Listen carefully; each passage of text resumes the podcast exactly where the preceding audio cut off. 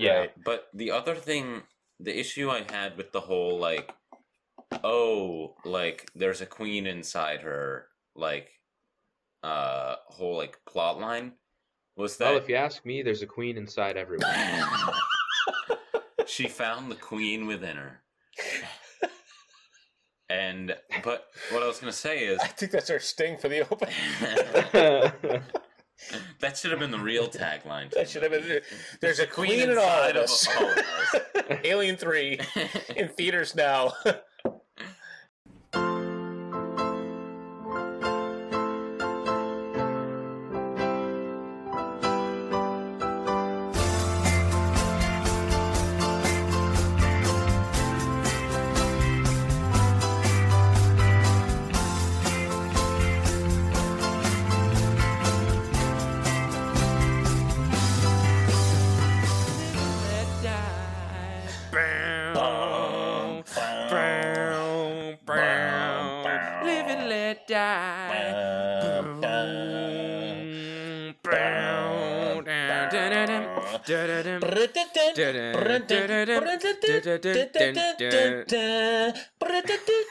Oh wait, you stopped. That's that's actually a pretty good opener. And welcome to Fight Of course, uh, yeah. I I don't know. Maybe we'll see. Usually, I, I mine for gold during the uh, uh during the discussion for um, you know, when we get a when you give me like give uh, give us a genuine laugh or when Adam says something. I was you just know. looking at the uh, at the notes sheet and and saw Live and Let Die on there, and my brain. Just like free word association to the to the song. I guess it's not free word association because it's quite directed, literally seeing the phrase "live and let die." It's just quote word association. Yeah, I guess that's what it is. You know, um, I, I didn't really think that one that far th- that far through. I guess. Um, nope. All right, are we uh, are we in are we in yeah, it to win it now? We are in it to win Sounds it. Ooh, good. I guess. Yeah. Why don't um, we'll just jump right in, Andy? What have you been watching? Oh, what have I been watching? Well, I, I've been doing more oh, wait, than just watching wait. lately. Welcome to Fight with Mike, everybody. I'm Mike. And I'm Andy. And I'm Adam. And we're back. Wait, who's Adam? I'm just kidding. Uh, all right. Got him. So, um, no. I before I before I go into my ravenous consumption phase, I have to say, um, so my friend Jackson. Uh, who I play D and D with a lot. Um, we, we had a session earlier this week, actually. It's part of my ravenous consumption this week. I uh, was playing D and D. We have a, a great campaign going called uh, Androsis, which is essentially above table. It is a time travel adventure, uh, but on table, in the game, the characters do not understand what has happened. We basically are from a future in a post-apocalyptic world, and we've traveled back to a world where there's like magic, swords, and sorcery. It's pretty cool. Um, and my character is like a, a guy who is sort of a, he, he's sort of like a post-apocalyptic librarian. Like he goes on like relic hunts and he steals, uh, scrolls and stuff like that to, to try to find documents of the, of the old world, or he used to anyways. Now he's a, a warlock, but, um, my friend Jackson, who, who listens all the way in Alaska, um, was saying, Adam, that when he heard your voice, He he thought that you were like a really big guy and like my older brother because your voice just sounded so much deeper and like and more uh, and more like uh, I don't want to say manly than mine. I have no, a it's manly voice, no, but, ser- no, it is. It's like I, I listen to the episodes because you know I'm like that and uh, I listen to it. It's like Jesus Christ. He's, of the three of us, is you know he sounds like he's like a fifty year old man and I sound like I'm twelve. yeah, he was he was saying to me though at our yeah, session, he's like. Know, uh... He was like, yeah, your brother just sounds like he'd be such like a, a giant macho man, but he's but he's actually like a, yeah. a toned like lean dancer. So it's kind of interesting. To well, see. You see, Andy, the only uh, ravenous consumption I've been doing this week is my protein shake. So, uh, protein shake, brother. Yeah. Gotta drink right, that brother. Protein shake. A natural male enhancement. Supporting supporting infowars dot com. Yeah. No, but yeah, that that was just a, a little anecdote that I had from my D and D session this week. Um, that I that I thought I, that I thought I'd tell you about. Yeah. Oh, yeah. That's that's totally the uh, the audience to be to be mocking nerds in front of it. Um, well, I mean, speaking I, of I, speaking of, no, no, it's it's mostly ironic because I'm the guy who played like D and D when it was the original Gyjack's pamphlets. So yeah. That was like twelve. Now we use like online clients. It's all it's way different than the way you used, you used to do it. Um, I know. It's all newfangled. You probably wouldn't even be able to figure it out, old man. Um, no, I, I wouldn't. I wouldn't. As we are, I've already established that I can't figure out how to work a, a you know like an Xbox or a P S four controller, and I've thus given up on gaming. Yeah. So. Um. um but I was gonna say, um, speaking of Jackson, he has actually brought up the possibility of guest starring if we did some episodes on X-Men in the near future.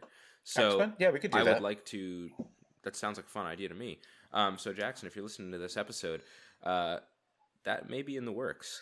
Uh, so yeah, you'd have to talk to him about it because we'd have to figure out like, are we going to do the O G X-Men movies, or are we going to do first the uh, first class movies, that kind of thing? So, uh, yeah, we we'll we'll look into it. Uh, but um, there's actually I've yeah. actually had a few people wanting to guest star. I've had Jackson really? wanting to guest star, and also my uh, my friend and bubble buddy right now, John, has also expressed interest in coming on the show if we right. did episodes on guess what? Uh, whatever anime shit you're watching. I have a specific anime though that, that I've been telling you to watch for literally oh, like wait. four is weeks. It Attack on Titan? Is it Fate? No, Attack on Titan. Attack yeah. on Titan. Yeah, yeah. If we did episodes Hello, on Attack on Titan, Titan, he said. So really, those episodes would be great for me because mainly it's just going to be me being quiet, letting you guys like uh, you know circle jerk on that on that show. Maybe, maybe, yeah. but um. Adam's Adam's uh, Adam might have might have something to talk about. Adam's been doing his due diligence after Andy. So here, here's a great idea. You guys have those episodes. And I'll take a break for yeah. like, like three months. No, no, I I do want to watch it, but um, it's a good show. Uh, yeah, all right. But yeah, That's speaking fair. of my ravenous consumption, further, um, I also have been watching WandaVision. Um, well, I finished it when it came out. Um, mm-hmm. I thought it was pretty good. Uh, the end was pretty good. I I didn't love the D B Z fight. I thought that was a little weird. Um, what's the D B? What's the D B Z? The one fight? Where they were like the one at the the fight at the end where like the two her and Agatha were just like floating in the air like shooting so, lasers at what, each other. I'll tell you what. Like I wanted to ask you about that if you'd seen it because I I actually so I finished it too and I felt that that show worked best when they didn't have the big fights. Literally. Yeah, I do. I yeah. agree. So I don't know. Wait, has you know, Adam you... seen this? Are we spoiling it for him right now? I have not. Okay. Oh, so right. I, I won't don't care. You can I won't spoil, spoil the too much. sitcom parts are the best part. Right. So, uh, and that's pretty well known, right? Yeah. So the, the way they make homage to, you know, sitcoms through the, through the decades, uh, is great. Um, and the way that they, you know, they, they flesh out the Wanda character in a way that they can't do in the movies. Yeah. Right. And they really explore grief in a very meaningful way, uh, despite the fact that you're dealing with witches and comic book shit and all that stuff. So, well, and now we know so Vision's I... going to come back to life too. Cause the, Oh, spoiler. Oh alert. shit. Sorry. I, I shouldn't have, I shouldn't have said that. Well, uh, man, you know what? If you come on here, then you gotta be, uh, yeah, you're, you got, you're, you're, kind of you're risking, you're risking spoilers, but, Sorry, uh, yeah, it's overall, fun. I liked it. I thought it was pretty good. Um, maybe we'll do an episode yeah, me too. on it. Some, a, a deeper we, we dive should. episode on it sometime. We should, um, yeah. Like we were just talking about before this. Maybe that could be like a mini-sode thing. Actually, the mini-sode idea, too, we could do like new movie reviews and stuff like that. Like, say, Zack Snyder's Justice League. Four All hours right. of Justice League. I can't wait. Well, oh my god. Because honestly, well, I'll tell you what. So I I've watched, heard it's slightly better than the theatrical version. I've watched the first two hours of it. Um, actually, maybe it's no, the first hour. Sorry, not first two hours. They break it up into parts, so you can stop watching at certain segments. It'll oh, it'll say part one, part two, that kind of thing. Because I think at one point they thought about making it a miniseries. And I will say that taking that kind of miniseries extended, you know, approach to it, it, it just breathes much better. And it's it's much different. It is much, much different. I've heard it's a lot different from the original thing. And it it's better, but, like, it's not enough, is what I heard. So I've, I've heard everything from... Uh, I went on Rotten Tomatoes. The Rotten Tomatoes scores are, like, seventy-five for critics and, like, ninety-five for... for uh, people. I don't know. I, I'm a tough critic of the D C E U, so we'll see what I, we'll see what I think when I see it. But I, I think, I think I'm probably going to end up liking it better just because it's kind of hard not to like anything better than that piece of shit that they released well, in twenty seventeen. Well, to be fair, to be fair, like as much as I tend not to like Zack Snyder's work, um, any person's one creative vision is going to be better than the quote-unquote creative vision of a studio bringing in another director halfway through the process and destroying whatever was being created beforehand. So, Well, well not only that, but I, I feel like... Um, he swings for the fences, right? Like like Lucas with the prequel trilogy, right? Like that missed in a lot of ways, like we talked about. But um, but he had epic scope and a cohesive narrative throughout three movies. And so, you know, when they like you, I, so it's kind of like what you said when you when you committed to, you know, whatever Zack Snyder wanted to do for the D C E U, you should have fucking stuck with it and then wrote it out because. I think um, it's popular enough, and we'll see based on the numbers, but even though they say they're not going to do any more of his kind of universe on the side, H B O Max might say, yeah, I'm going to fucking do it because who cares? The movies are tanking. We'll do our own thing on, on H B O, and you guys can have your movies and fuck it up, and we'll yep. do it right. Well, maybe so, it'll get better. Who knows? I Maybe. maybe. I am not confident so, so far. I'm, I'm hopeful. I'm hopeful.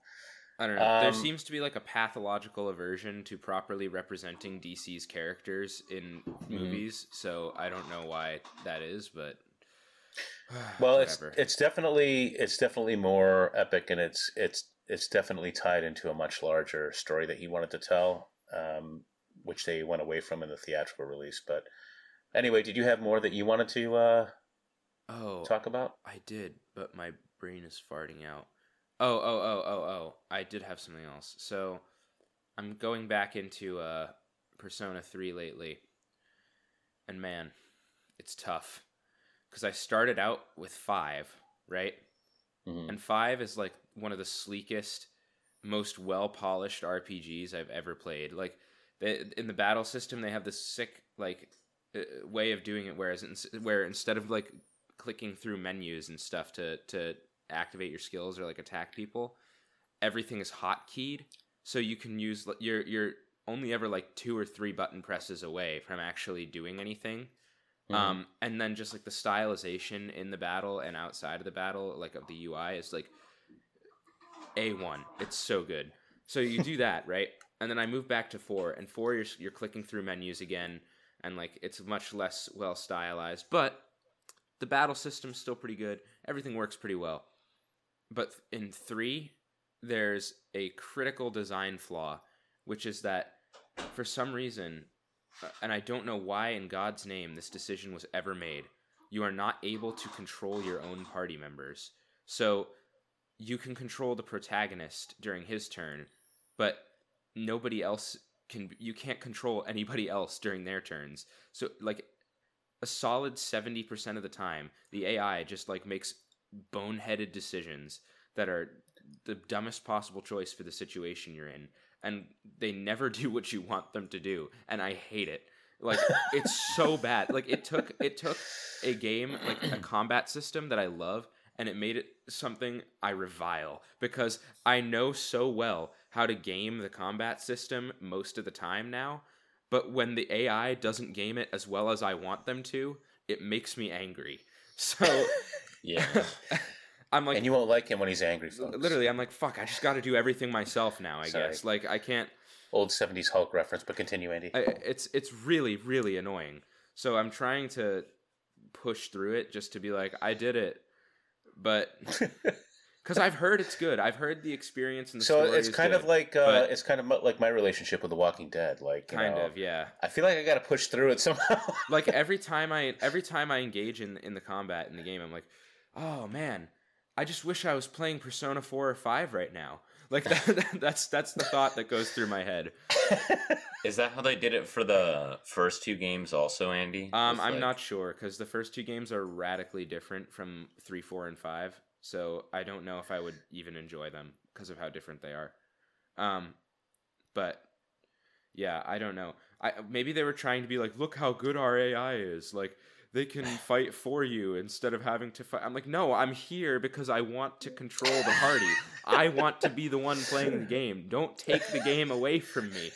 like, like, it's just it's it's just like watching T V. You can watch your character fight. You can watch your characters die while you, you can watch try the, and carry the fight. You can watch the rest of your party make the dumbest fucking choice that you never would have made while you just sit there like waiting for it to be your turn again. Ugh. I, I yeah. hate it. I hate it. So, so what you're saying is, Andy, is you're less than pleased with it. I'm not. I don't love it. No, it's a solid okay. five out of ten so far. Um, All right. But I'm pushing through it because I heard the story is really good. So we'll see what happens. But I, at the moment, I am kind of thinking like anybody who really likes this game more than four or five is like brainwashed into it. Like people who like the Star Wars prequels, like, you know what I mean? Like that that takes some serious like self brainwashing, or or it's just old good new bad kind of stuff here. But I don't I don't know, man. I, I whatever people who like Persona three's combat, like genuinely, give me the drugs you're on, because man, I would really like them right now. Um, I don't know, Andy. I don't know if you want to. I don't know if you want to experience that kind of high. Maybe not. It, it's kind of like a like a you know Invasion of the Body Snatchers. You just it would just like take away your free will, and you know you, you wouldn't be able to enjoy things for yourself anymore. Yeah, just maybe. Be giving into the collective. Oh, I have one more what? ravenous consumption thing. I've been watching Fullmetal Alchemist Brotherhood for like the sixth time because I'm showing it to John and Ty for the first time. Um, and I still love it just as much. It's perfect time. It's like but... they're your kids, man. You get to show them all your favorite things and see it through their eyes well, for the first we have, time. We have a novice anime watcher among us, uh, so we're doing Remedial Anime one oh one um, right now. Uh, he's watched, like, Naruto, but there's so many things. That Which one? Is it John or Ty? Ty. Ty is, a, okay. Ty is going through a Remedial Anime course right now. Um, yeah. And... So we've does, been covering does a lot alcohol. Of... Does alcohol help that experience or no? No. Okay. You got to be sober, dude. You got to be sober to experience it. Um, but basically, we're taking through like a bunch of classic shows. So like, I just rewatched Death Note with them um, a couple weeks ago, and that show was actually better than I remembered it being. Rewatching it, um, mm-hmm. and then now we're watching uh, Full Metal Alchemist Brotherhood, which is just as good as I remember it being last year when I watched it again. Nice. All nice. Right. All right. I will give way to Senor Adam. All right. Yeah. So, as we talked about a little bit before, uh, I have been watching Attack on Titan yes. a good about a good amount recently. Uh, Andy and I were talking. I think I'm nearing the end of the first season here. Uh, so, yeah, that's been pretty good so far. Um, they definitely... find ways to like keep it exciting, even though Adam, you have no idea. Yeah, like you have no idea, dude. The show is batshit. Like where you're at right now, you you would not recognize the show where it's at, where where I'm at, and watching it right now. It is completely different. Like it is fucking insane, Adam. The shit that happens in this show. Yeah, like you'll see, but. Yeah, because it, it definitely feels like every single arc, like, no matter what, like, they always have, like, a clear objective, and then that's never what happens oh, it, at all. It is comically like, dark. Like, the show basically subscribes to Murphy's Law, where if a character wants something to happen, it will never happen, and everyone will die. Like, that's the that's literally, like, the whole point, basically. Oh, yeah. It's so good. Like... I love it. Especially, like, the arc that I'm in. I won't, like, spoil it at all. But, like, they literally have, like, this clear plan. And, like, there's also, like, a sub-plan that only the, like, top commanders know about. And then, like, a bunch of people die. And, and then they even don't even accomplish that. Yeah. So, like... Like I, I, I definitely have to start watching this. Yeah. They can never it's win. It's a good show. Like, it, it's so good. For the first three seasons, at least... the characters never win. Like, they just die and die and fail. And they basically well, fail up. Like, that's the entire point, of, like, the entire plot of the show. I think the only oh, win... it's like my life. The only win I've seen so far is um, Tross District. It's, like, the only time they actually it's, did what they were trying to do. The two biggest wins they ever experienced in the show are Tross, and then there's a one other big win... so far, way later in the series, at the end of season three. All right. I'll keep that in mind. And even that's not even a big win, because when you see the cost, like, oh my god.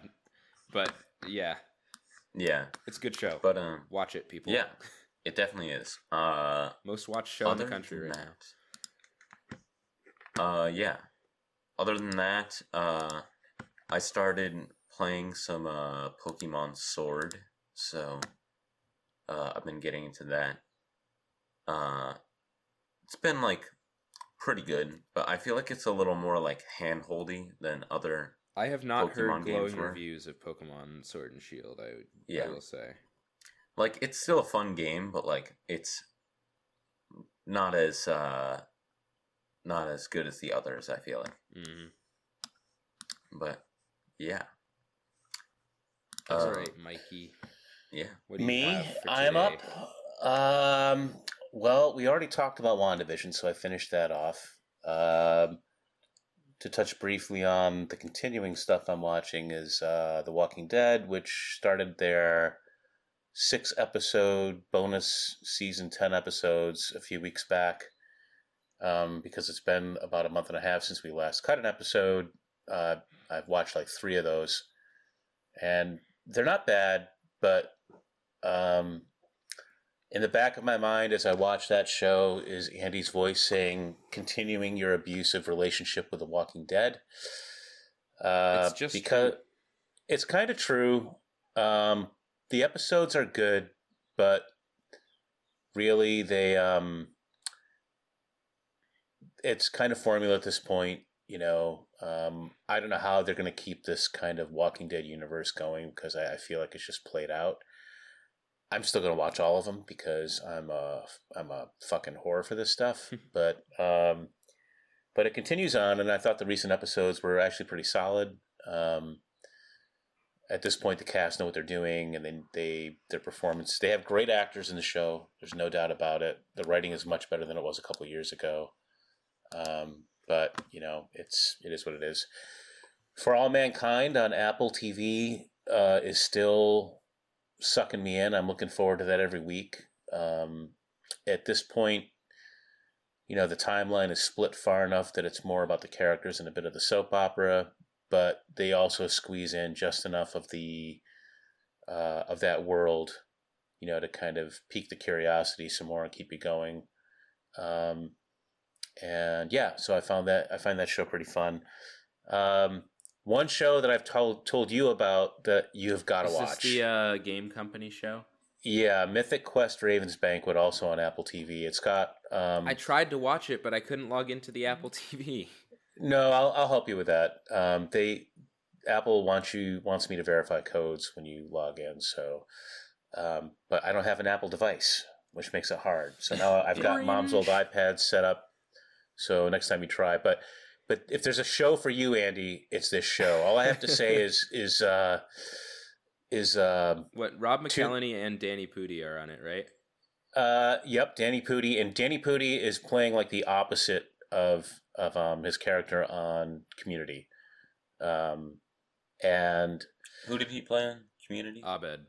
Abed. Oh, right. Yeah. yeah, I couldn't remember the name either for a second. Um, and. Who else is? Oh, it also has Cricket. Cricket's on that show. Oh my god! Oh, Ricky Cricket. He's like the Ricky he's the C, so the the dynamic is is is you know, Rob McElhenney's like the Steve Jobs kind of, you know, mad visionary genius of of the company, you know, the creative side, and he's constantly in conflict with the programming side of things, and and Cricket. That guy is the C E O who is powerless and kind of caught between creative and the developer side. And so uh, in some ways, it's a similar dynamic to what he had on Always Sunny. Um, but it's fucking hysterical. All I have to say is you got to watch it, because I'm just going to say two words. Blood Ocean. Blood You'll know ocean? It. That's it. Yeah. You, but you got to get most of the way through the season to get to okay. that point. But um, I, I think you would like it a lot. I probably would, knowing the uh, actors and concept. So yeah, yep. Um, and the other movie I watched was, uh, or a movie that I watched with uh, Mom and Adam was One Night in Miami, which is the movie oh, right. that is um, set in nineteen sixty-three, the night that Cassius Clay slash Muhammad Ali beats Sonny Liston for the heavyweight title, and you know he is. it's really just four actors mostly hanging out and talking about the political and racial climate of the sixties. Hmm. And at the, the it's Muhammad Ali, uh, Malcolm X, um, Sam Cooke, the musician from the sixties. Yeah. Um, and uh, Jim Brown, who was a very famous Syracuse football player, who was also the best football player in the N F L at that era, at that time. So it's kind of the, the four of them. In reality, they all knew each other. They were all there that night uh, in Miami. And but most of the dialogue and interaction is really um, uh, fictionalized and dramatized, but does encapsulate, from what I read, their actual relationships and things that they had said. So all I have to say is the guy that plays Muhammad Ali is fucking fantastic. Hmm. Um, I just, I giggled every time he talked. Um, he was just, uh, yeah, he was great. Um, as I mentioned, I saw a little bit, I've seen a little bit of um, Zack Snyder's Justice League. Um, it's it's interesting enough to keep me going. The greatest thing you've ever um, seen, you oh, might God. say. You know what? Check with me in three more hours. All right, I, guess. I may uh, say that. I have heard, uh, there was one person at school uh, who, like, just kept on going, being like, this was the best movie I've ever seen, like, it's so amazing, and well, the rest of us were like, I can't imagine I that's literally true cannot all, imagine but... that. I cannot picture a world where that is true. All all I'm hoping for is that we you get a better cohesive movie and that it it tells a good story, because the, the Justice League in the theaters was just a complete it was terrible. fucking it was load terrible. shit. So bad. Right. Um, it was worse than Batman v Superman, and we know how I feel about that movie, so... Yeah. Right. Honestly, bad. I'm just hoping that it's, um, it's, it's, right, somewhere between... If it gets somewhere between Batman v Superman and, and Man of Steel, which I still feel is like the class of the, of the D C movies... I I would say um, if it gets to Man of Steel level, I will be, okay, that was passable. Right, and I liked Man of Steel. Actually, I would say probably the best movie so far Man in the Steel's... D C E U has been Wonder Woman. So yeah, probably first Wonder the Woman. first Wonder Woman. And honestly, yeah. even then, like, people don't like when I say this, but like even then, first Wonder Woman was about as good as an average Marvel movie. You know what I mean? Not even like a good Marvel movie. Um, I IMO. would put it. I, I feel, and maybe it's just because of the way of the subject matter of it. I feel like the first Wonder Woman movie is about on par with Captain America, First Avenger, the first Cap movie, which, which I is feel a relatively is, average Marvel movie if you look at the well, other ones comparatively. I, I disagree. I feel like that movie is um, is head and shoulders above a lot of movies in the M C U. Still. A lot of Even though I mean, it's better than like Thor two. all well, all three yeah. of the Cap movies, for me, are top class of the M C U. Um I mean, I'm not saying that there aren't other movies about that level or, or better, but or about, about the same level, but I'm just saying that for me, those that's the best trilogy so far in the M C U. I've heard Iron Man three is actually supposed to be really like good if you revisit it. Maybe. I yeah. Uh, my I've memory never done of it was it yet, not but great. I've heard it's know. actually really good. I feel like my thing with the Iron Man movies is just like I immediately forget everything that happened in them after I watch it. Like, the only thing I remember about Iron Man is, like, the first one with that one scene with, like, the like the guy in the big, like, Iron Man suit, but, like... Ironmonger, I think it yeah, was. Exactly, yeah, exactly. The first guy. Iron Man that, is actually really but, good. Like, yeah, it is. I remember that one, like, parts of it, but, like, the other two just completely out of my mind. Like... Yeah, they're they're just, like, popcorn, right? They were yeah. great on the way down, but then you forget about them pretty quick. Um... And but for me, Iron Man two and three were, you know, just two um, was bad. Iron Man two was not good. I I watched part of two. It wasn't terrible, but um, I don't know. My memory of Iron Man three was just like whatever. I'm just tired of watching a bunch of fucking C G I mechanized Iron Man suits fly around and shoot shit because it was just it felt kind of pointless. Iron Man um, two and Thor two are definitely the two worst M C U movies, I M O. That sounds like an episode. Well, that's going to be a lot of work, so... yeah. Depending on how far we go down that road. No, like, which is worse, oh, Iron Man two or Thor two, right. I don't know. No, that's, no, that's the one daunting thing is to try to do anything in the M C U is, like, how do you contain it, you know? Yeah, right. It's like... It's like, it's like now you're talking about the other... Right. movies. Um, but yeah, to move on to the last bit, I've seen um, the first episode of Falcon and the Winter Soldier, and I've not, I've I'm not very, that.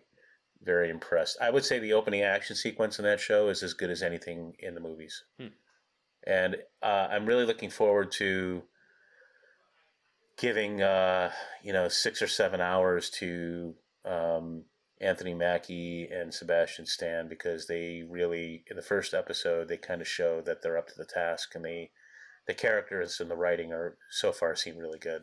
Is it so. buddy cop or is it not buddy cop?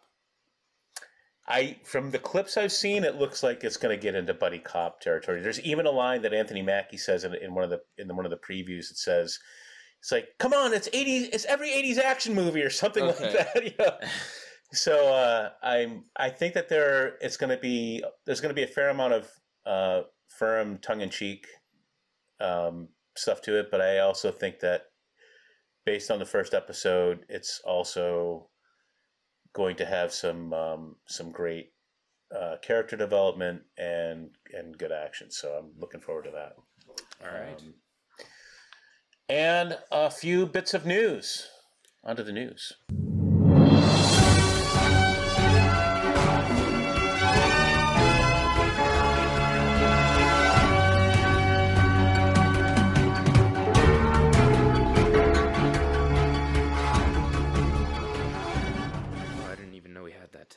Got a little bit. Yeah, you sound super excited. Uh, no, I'm, I mean, it's not I'm not, but I didn't know we had it. I'm uh, okay, cool. Actually, we we could probably keep it kind of short because we talked about um, one thing was the Snyder Cut came out in Falcon and the Winter Soldier. It, when I wrote these notes, it hadn't Yeah, it was I, like a week ago, probably. Right.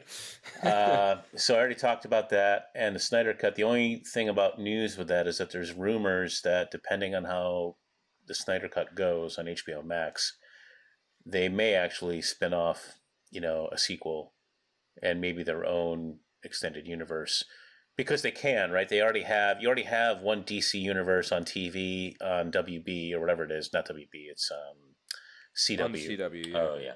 And then you have um, the movie franchises, which have been pretty fucking terrible for the most part. So if they have, and actually H B O is already going to be doing a ton of, ton of shit because they have Green Lantern coming. I think they have their own Batman show coming. I That'd think they've cool. got a bunch Dude, of stuff I would coming. Watch a Batman so, show. Plus, I should say also that the Snyder Cut is R-rated, so they're dropping fucks and bullshits and uh, all that shit too. So, uh, we'll so see. H B O, we'll if H B O does it, you could get the kind of interesting mix that you are getting from the M C U on different platforms. Um, the other bit of news around uh, franchises is that Disney wants to spin off an entire Alien Universe franchise on Disney Plus. That or, doesn't or sound like a good platform. idea to me. That sounds like a really bad idea to me, actually. I think they should focus on writing some good Alien material first, yeah, and then maybe try to spin it off. So we'll, yeah. we'll see what happens with that. I, I but man, that that just sounds like a terrible idea. Um, yeah, I. I I mean, honestly, if they if they can, given how mixed at best the last couple of movies have been, the prequel movies by Ridley Scott, uh, if they can give us something of quality on streaming, you know, I'm up for it. But I yeah, mean, Alien my, Covenant was a fucking disaster, right? Uh, I don't know. I just didn't care, right? I mean, um, when when Ridley Scott when they announced that he was doing these prequel movies, which I guess you know, based on the um, on some of the trivia and stuff I researched for Alien three, which, uh, by the way, folks, that's what today's episode is, and we Alien may get to Cubed, it at some you point. Mean? It is. You mean Alien, Alien Cubed? Because right. that's how they stylize the... T- it's it's dumb stylization. It's dumb. right. Um, yeah. Uh, but based on, you know, how mixed those have been, I mean, if you take something like, you know, a f- decently fleshed out universe that the first Alien movie established, you could tell a lot of stories in that universe. Um, yeah. The problem is I don't feel like it's as as diverse as, say, Star Wars, right? You could tell an infinite yeah, number like of stories. Yeah, like the Star Wars universe is huge. I, right. I just, like, when I see the, the... The thing that I've gleaned the most from watching the Alien sequels, like the sequels to the original Alien, is kind of like, man, I wish they just didn't make them. yeah. because I kind of all right, just, I think we're done. I kind of just wish that there was that one movie and it was a good movie, and then they left it alone. You know. Well, again, I think yeah. it comes down to what they, the execution. I mean, look at Marvel, right? You could have had great a great series of movies, but as we'll find out, you know, sometimes people just can't have nice things. So yeah, yeah I think the main issue with creating a bunch of sequels to like Alien is that how many times can you really tell the same story where exactly. there's these really cool aliens that are good at killing people and you don't want to die and nobody believes Ripley and yeah right. I'm like, man, at this point they her. Need to start fucking believing her. Like there's I, they they're running out of ways to make it so that people don't believe her already, and it's only well, two movies after. How are you going to make an entire franchise yeah. based on that? Let's uh, let's put a pin in that one. So yeah, I agree. But yeah, that that that's kind of uh, where I'm at with that too. Um, but lastly, last but certainly not least, I just we wanted to bring up that because it's certainly topical with the series of episodes we're doing. But uh, last week, Yaphet Kotto, who played Parker in the original Alien, passed away. Rip. Um, in his seventies, I believe. And he was a he was a great actor. I mean, he was one of those character actors that was in some some great movies, and he classed up everything he was in. So, you know, the original Alien, obviously, that kind of launched him into the stratosphere uh, for a while.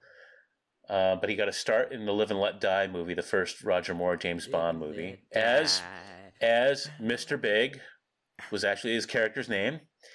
Um, which I haven't seen in probably thirty years, so I should probably watch that again. Aren't the Roger Moore Bonds like really bad? Uh, the first or is that few. Pierce Brosnan? No, I well, so Roger Moore had a couple of good movies, and then his movies devolved into full-on caricature for about ten, twelve years, and then um, the next few Bonds, a couple of Bonds that came after before Daniel Craig, were just not up to snuff. Wait, so, so what was the... Wait, who's there was, after There Sean, was uh, Tim, uh, Timothy... God, what's his name? Timothy Dalton? No, Timothy Dalton. He was the next Bond after Roger Moore. And he was a reaction to the Roger campy Roger Moore ones that was supposed to be more edgy and monogamous. And um, and then came Pierce Brosnan, who was pretty good, but the movies just weren't great. Until we got to Daniel Craig, who turned out to be, uh, you know, um, Pretty probably, cool. yeah, is the best the, one since Sean Connery. Is he the current one? Yeah. Yes. Okay. Yeah. His last one was supposed to come out soon, but hasn't happened. Right. Yeah. Because right. of obvious reasons. Yeah. I wonder why. Right. What could have delayed it? Who knows? Yeah. Um. But yeah, so...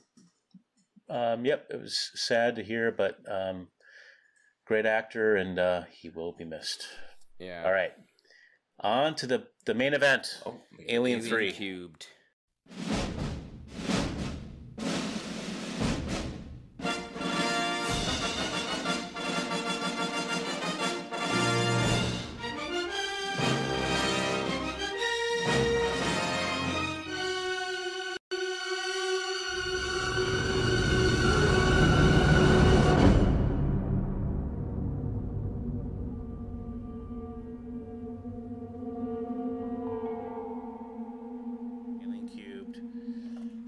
This movie came out in nineteen ninety-two. Uh, it had a budget of sixty-five million dollars, and it made one hundred sixty million dollars. So in nineteen ninety-two dollars, that's pretty good. I, from my understanding, that if you double your budget uh, at the box office, it's a success. Usually. Oh um, God, this is the same director as Fight Club? I had no yeah, idea. Yeah. So David Fincher directed this, right? So David Fincher, at that point, uh, had only done like music videos and things like that. Um, and commercials, and this was his first feature. And as I started digging into the background of this movie, so as as Andy mentioned, um, he his other kind of big highlights throughout his career after this are the movie Seven, uh, Fight Club, The Social Network, uh, and Gone Girl are kind of the biggest ones I noticed. But he was pulled in because, so this movie was in development hell, mm-hmm. um, and he was brought in apparently because it sounds like the studio thought that, you know, he was somebody that they could just control. And so from what I read, he just fought with him constantly, and he almost gave up on the movie industry as a whole because of it. Um, the story had gone back and forth, um, you know, and even during production, they were rewriting daily. They, they had built like ten million dollars worth of sets that then had to be completely repurposed because they changed the story around mm. completely. Um, yeah, not a good sign. It was, no, not a good sign. It was kind of funny. Uh, Dad and I, while we were watching this, he was telling me that, and I was, we were saying, like, it's kind of ironic how in a movie about people getting screwed over Ooh. by a company, they get they got screwed over, over by a company, company right? I'm, I'm sorry, guys. Right. I got to step away for a second. I'm, I'm All right, we'll pause. My yeah. door. Uh, give okay. me a quick second. We'll cut yep. this out, probably. Just don't pause it. Let it roll. Yeah. Don't let it roll. Okay. Yeah. All right. And we're back. I'm sure that was a seamless transition. Uh, it, it will be. My apologies for I'm that. Uh, yeah, it, I got a couple weird edits to make on this one. Oh, and the cat's now biting my arm. So Cook stop. Stop biting him. Yeah, she wants attention. That's why. Um. So yeah. Uh. Like to pick back up. So David Fincher, hell, right? David Fincher did not have fun making this movie, and neither did Alien. Or Alien. neither, neither, neither did the Alien. The Alien. Neither did Sigourney Weaver. Was, prim, uh, was primitive C G. So I heard. Yes. I heard that uh, that fucking Alien was just a prima donna. Nobody wanted to work. Yeah, with nobody it. wanted to work with him. Yep. So. Well, that's what you get when you mix in, you know, dog D N A instead of human D N A. I've heard it makes them act like uh, very, very conceited. So. Right. Oh yes. Plus, everybody knows that uh, dogs are impossible to work with on a set. Yeah. So, um, but yeah, so, but they did make a movie. They also have a, a director's cut, which I, I actually, because we had so much time between episodes, I actually skimmed that I did not uh, a couple times. The director's cut, so. But uh, I can probably comment to it as we go through the movie, talk about the movie um, in between. But uh, the cast was pretty big. But the prominent characters are, of course, you know, Sigourney Weaver back as mm-hmm. Ellen Ripley, and a couple of people, one of whom is probably more famous now than the other. You have uh, Charles Dance is the more famous one probably these days, the uh, U K actor who plays Clemens, the doctor. Mm-hmm. Um, he has been working constantly for the last thirty years, but most recently he's known for uh, uh, playing Tywin Lannister on Game of Thrones. Um, but he's been in, I didn't know this. Oh, he's he was in, in The King... Crown. God's, yeah, he was uh, he was in a couple seasons of The Crown as uh, the one of Crown? the one of the kind of more distant parts of the family, but he had a prominent role in that a couple times.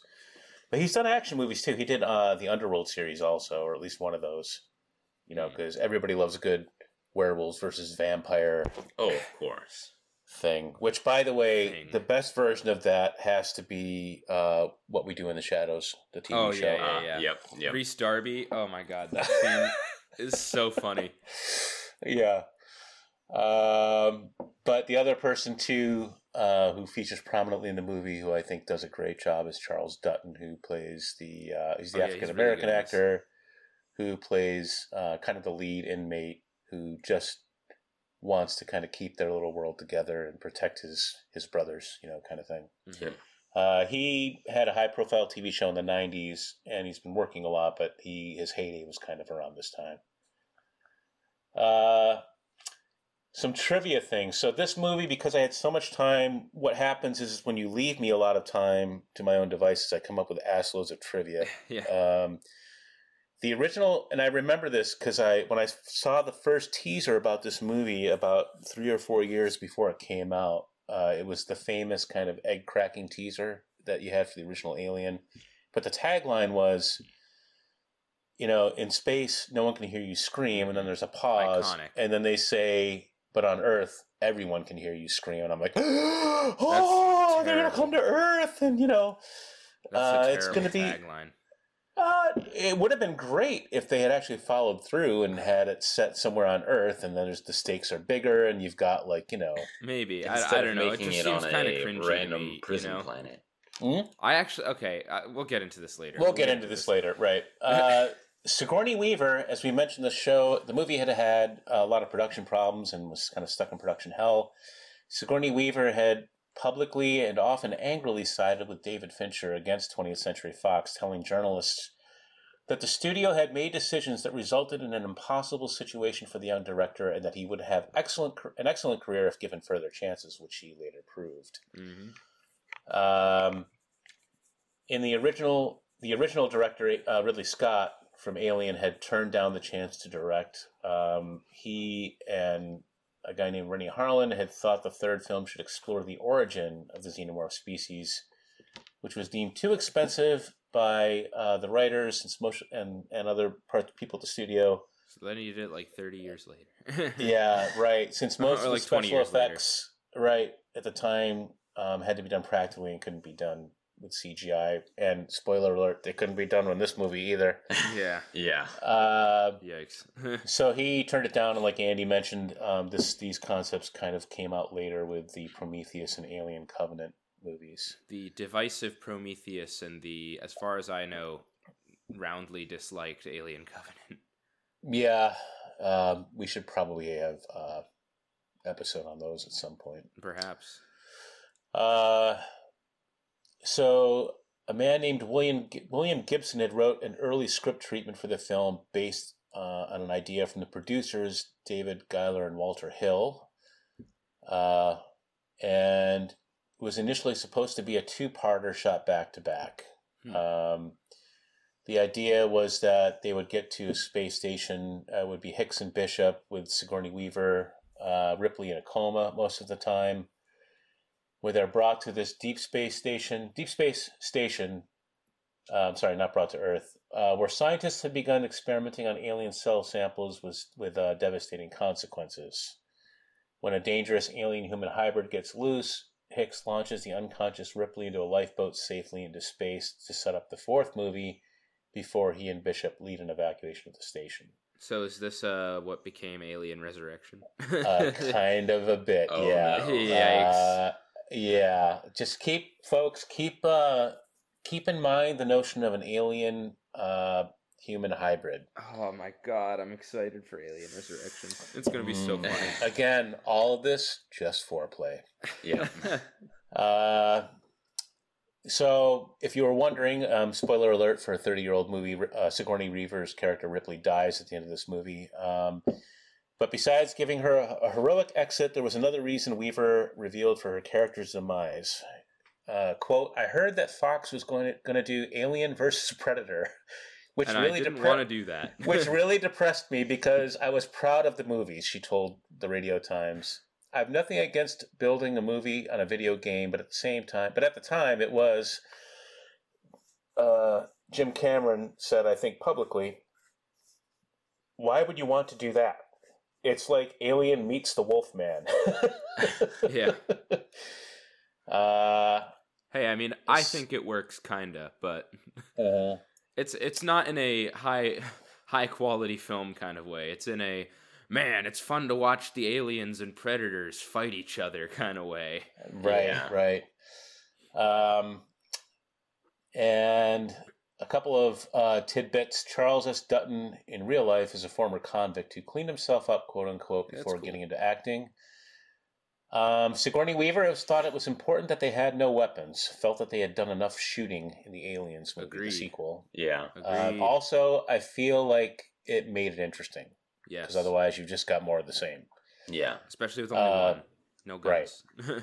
right. Uh, and, oh, it was uh, seven million dollars had been spent on sets that were never... Oh, sorry, they were never used thanks Awful. to the ever-changing script. Man, that's a fucking waste uh, of money. Holy shit. Seven. Think of what you could do in your life with seven million dollars. Yeah, right? So. And instead they spent it on something that was never seen. Yeah. All right, so... Again, because I had copious amounts of time, I came up with a little summary of the story. So, picking up from the end of Aliens, in the opening moments, it's revealed that an alien facehugger is loose on the Sulaco. While burning its way into one of the cryotubes, an electrical fire is started on the ship, causing her and the other survivors to be ejected from the ship, where a crash lands on a former penal slash mining colony, where she is the only survivor from the crash.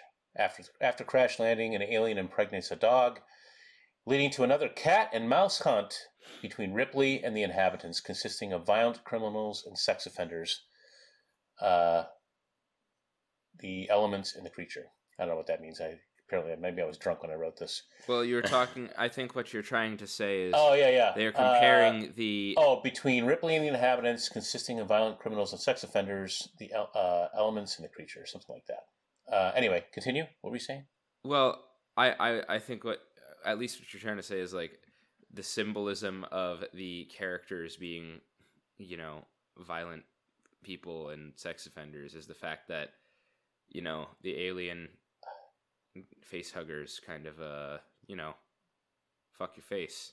I don't know about that. In a not so, in a not so good way. I, I um, just think I wrote a shitty paragraph. Uh, yeah, I mean, Ripley, yeah, but... Ripley also learns that she herself is impregnated with an alien queen, leading to a race against time to destroy the alien and herself before a company contingent arrives to sequester them away for their own experimentation. Well. Well. Yeah. That's, all right, uh, man.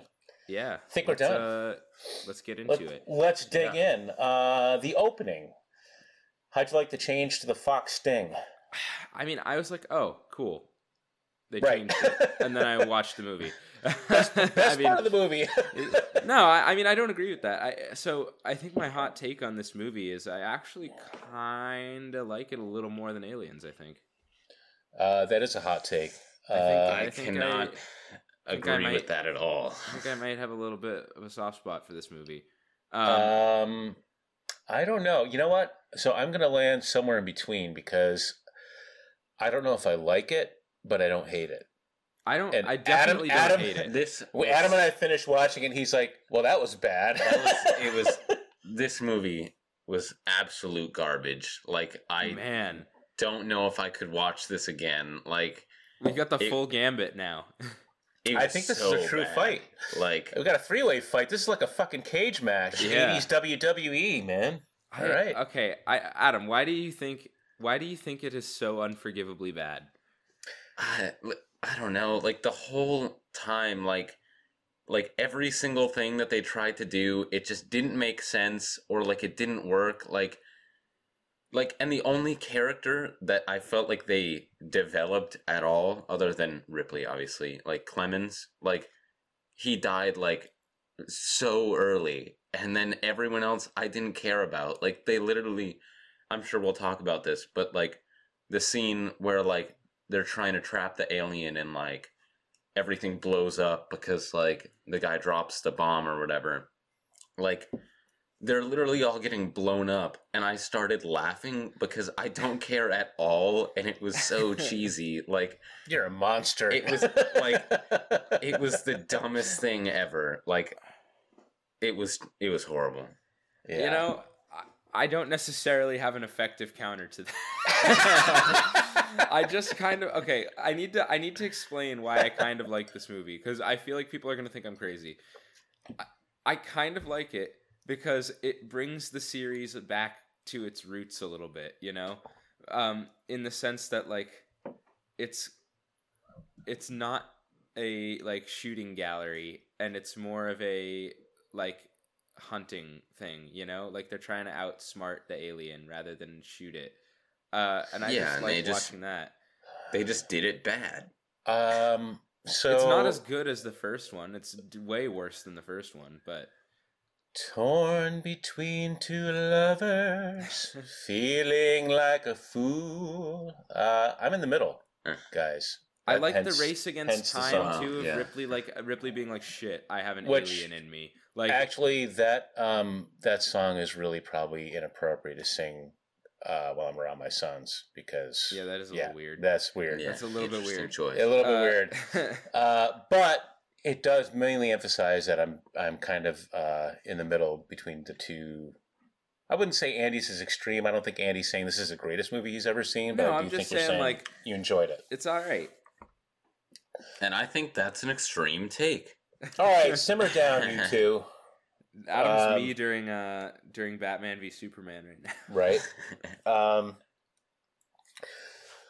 So I found it. I, I didn't think it was good. But also at the same time, there were parts of it that I liked. And I thought that visually... So let's put it this way. It was, I thought it was decent enough that I was able to skim the director's cut a couple of times. Um, because also we had a shitload of time between episodes. Yeah. Uh, because I wanted to have an idea of what the movie was like, you know, in the original vision, at least, that at least that Fincher had, right? I'm kind of mm. a sucker for that shit. So, um, and it gave me an appreciation for, it, it was a better movie, I think. Certainly. The director's cut was the better. The director's cut. Um, it breathed better. It gave more time and more airtime to the, the, um, the inmates. Mm-hmm. Um, because it's a huge cast, right? There's something like they say in the movie, like twenty-five um, prisoners. Yeah, there's a good yeah, there. Like that. And kind of, you know, Andy, you've had the point before in movies like this with huge kind of ensembles that there's just too many to care about. Um, it's true. And the, I and mean, I do they, agree with that criticism in this movie, but the thing well, is, the I think s- there are a few inmates that they emphasize to make you care about. Like, um... Charles Dutton's character, you know, like he, he is emphasized to make you care about him, whereas other characters in the movie are, you know, kind of meant to be like, you know, they're expendable, which is unfortunate yeah. compared to the last one. But yeah, um, and I, I don't one. disagree. I, I so the part the things that I like are that the direct his directorial style, you can tell that's why he went on to do more things. He's got a very good Um, eye for the scenes and, and the angles he shot I thought were interesting, especially, you know, when we get into the discussion later of some of the scenes, like when Clemens dies. Um, especially the scenes where they're trying to chase it through the hallways and well, shutting doors randomly. It's the only way to make that interesting because it doesn't make any fucking sense, but yeah. we'll talk about that later. Yeah.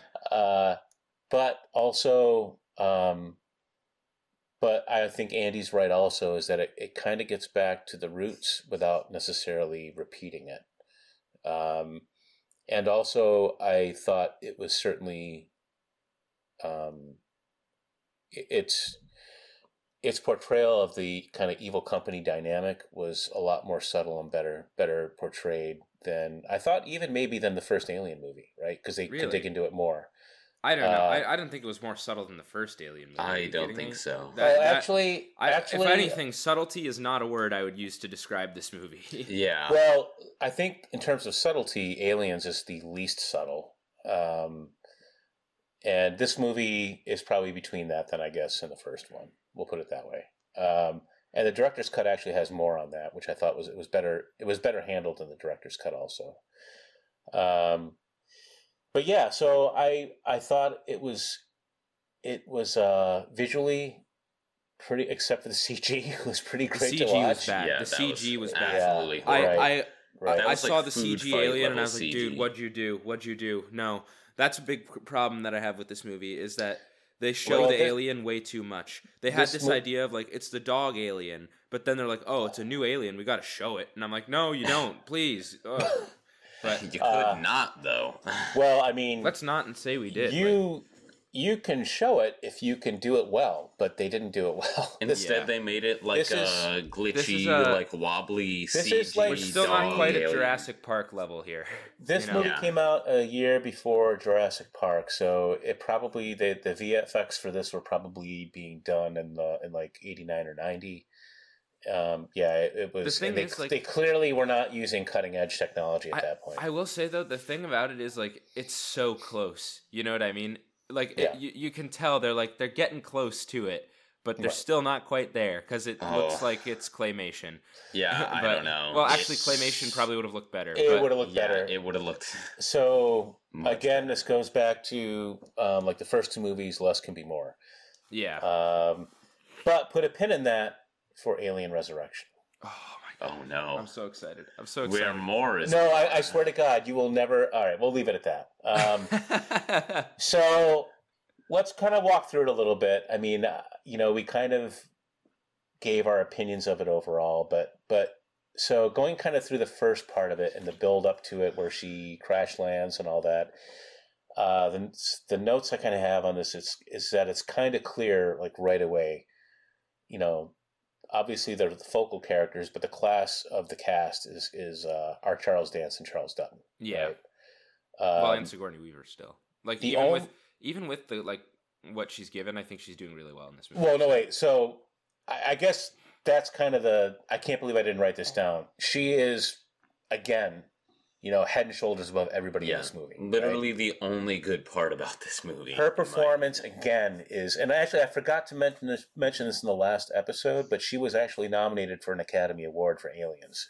And I thought her performance in this one was maybe even a little better. Oh, dude, I think her performance in the first Alien was better than an Alien's, T B H. Uh, yeah, but in the late seventies, nobody got Academy Awards for acting in science fiction movies. That's, that's just fair. how. That's, fair. that's just how it was. Uh, yeah. The fact that she got nominated for an I mean, action that sci-fi still doesn't movie, happen now, really. So you, I think the only person who won an Academy Award for acting in a fantasy movie is uh, Heath Ledger posthumously. That's yeah, it. Mm. Which was well deserved. Well deserved. Um, uh, the only problem I had with um, uh, Charles with Clemens is just he talks so low; it can be hard to follow. Okay, the the weird thing about Clemens, right? So I thought for a while they were building him up to be an android, right? Because until she looks, had sex with him. Well, I don't know. I just assumed he was like a mo- even then I assumed he was like a more advanced like model or something, right? So he was able to do that, right? Right. Because he, there's this whole thing, and and it's actually in that scene where so the whole time she's asking him like, "Oh, what happened before you came here?" And he's like dodging the question, right? Because I'm assuming, right. and, and what's this, what's running through my head, and I'm assuming is like, "Oh, this is kind of interesting." Of like. Ripley's had this arc of, like, she hates androids, right? And then now right. she worked with one last time, and now she's going to bang one this time. It's going to be like, whoa. Like, and, and then she's going to have to deal with the fact, like, oh, wow. I banged I actually, an alien. I, or no, not an alien. Uh, yeah. That's next the, movie, she's, sorry. She's going to have to come to oh. contrast con- con- the fact, like, oh, my God, I can't believe I banged an android, right? Right. And that could have been really interesting. Right. And, and I kept, and there's, like, this scene where she's like, you have a barcode on your neck. Why aren't you? What's your deal? And he's like, and I'm like, oh, he has the barcode on his neck because he's an android, not because he's a prisoner, right? Right. Yeah. But then it just turns out medical malpractice or something, and yeah, then he dies like two seconds later. And I was like, what? Right. What? That the... was not a good subversion of expectation. I was hoping the... to have something more interesting come out of it. Yeah. That, but... That's definitely a good point. And the other thing too that uh, I couldn't stop thinking about. Uh, whenever I saw Clemens in this movie was that he looks exactly like my A-Push teacher. So, oh my God, is it O'Brien? Yeah. Yeah, he does he look li- like him. Literally the whole time I was like, oh my God, that's just my teacher. Like, yeah. How did he get in Alien three? Like, and so that may have taken away from his performance a little that, bit. That movie drove him into teaching. Yeah. Yeah. It's a better way to make a living. But, uh, yeah, I... would agree with what you said, Andy. I think they could have done a lot more with him. And then right after they like reveal his anticlimactic like reasoning, he just immediately dies. Like, oh, I, yeah. I like, guess you still can... trust okay. trust me with a needle, well, and then I, they just kill him. Let's let's put a pin in that one. For I a just minute. wish I had better defenses of this movie, other than like. I don't think it's that bad, you know? No, like, honestly. Now I know what it's like to be you, Dad. Like, oh my God, I don't know I don't know what's wrong with me here. Like, why I, do you why do you say that like it's bad? I'm just like I'm sitting here thinking like, yeah, everything you say is correct, but like but I still, I still like didn't it. hate it. You know, you know what I mean? Well, because I feel like visually and tonally, it's it's it's not bad. Is it? Like, all right. Well, let's hold on. Hold okay. On, hold on, hold on. Let's we'll fight all right, more. All right. All right. Because I wanted totally to talk consistent, about. I think I wanted to talk about the disturbing um, scene. That's the tuple of the autopsy of Newt and the funeral and the birth of the alien. Because oh yeah, that's grody. The yeah. autopsy, autopsy of Ew. Newt was heartbreaking. Oh yeah, it was really heartbreaking. Was... And can I just say that? I feel like so in the opening one actually we kind of skipped over this now that I think about it, but uh, in the opening where they just established that everybody else but her is dead from the from the last movie, mm-hmm. it kind of cheapens the last movie for me a little bit. It was just like, all right, fuck that, it's done. You know, and it's like, and, oh, we saved them, and then they're like, now nah, they died right well, away because that's, that's what I mean, as in like that's what I mean by like. they're already running out of ways to make people not believe Ripley, right? Because if she comes oh, to the colony with right. people to corroborate her story, then right. what's she, you know, how is she gonna, how is she gonna, how are we gonna create the tension? Yeah, and I thought it was a little weird in the opening too, with all the smash cuts, you know, in the beginning where they show it kind of um, that, as I mentioned in my terrible summary, that the um, the facehugger was loose on the ship, and Andy's blinking eyes is giving me like a strobe effect that I'm gonna have a seizure. I was doing the blinking uh, like it was uh like it was oh, the clashing frames of the uh of the of the of oh, the, of right, the opening. Right. The, the, the smash cuts. Yeah. Yeah. I, And so, I was anyway, confused like the by whole, that. That's a, it was that's very the confused, and yeah. well, I think part of it's intentionally confusing. So you you know somebody's. It's got so you a don't know that Ripley has the alien in her. I think. Right. I think the idea is that you're supposed to know there's a alien that's going to be about, but not that there was one that got in Ripley. Yeah. Right. Right. And so, um, yeah, I, I thought that was kind of, you know, I remember when I watched this the first time, and that with the opening, I'm like, Jesus Christ! I mean, like.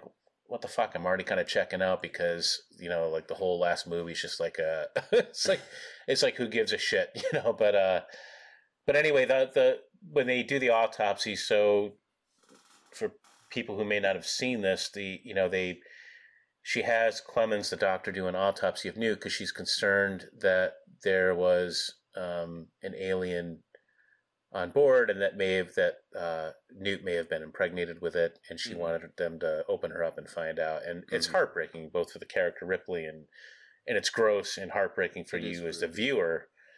Uh, and the one scene because they keep they don't show a lot, but they when they show like kind of Newt's dead eyes, it's just really yeah, it's gross, haunting.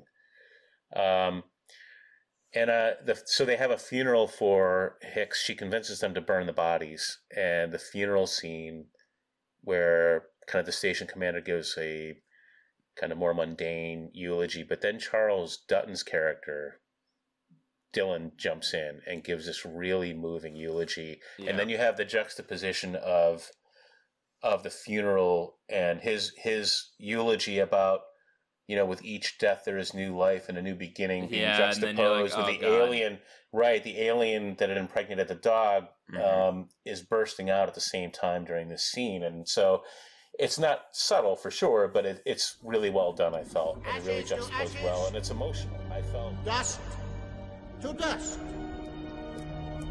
Why? Why are the innocent punished?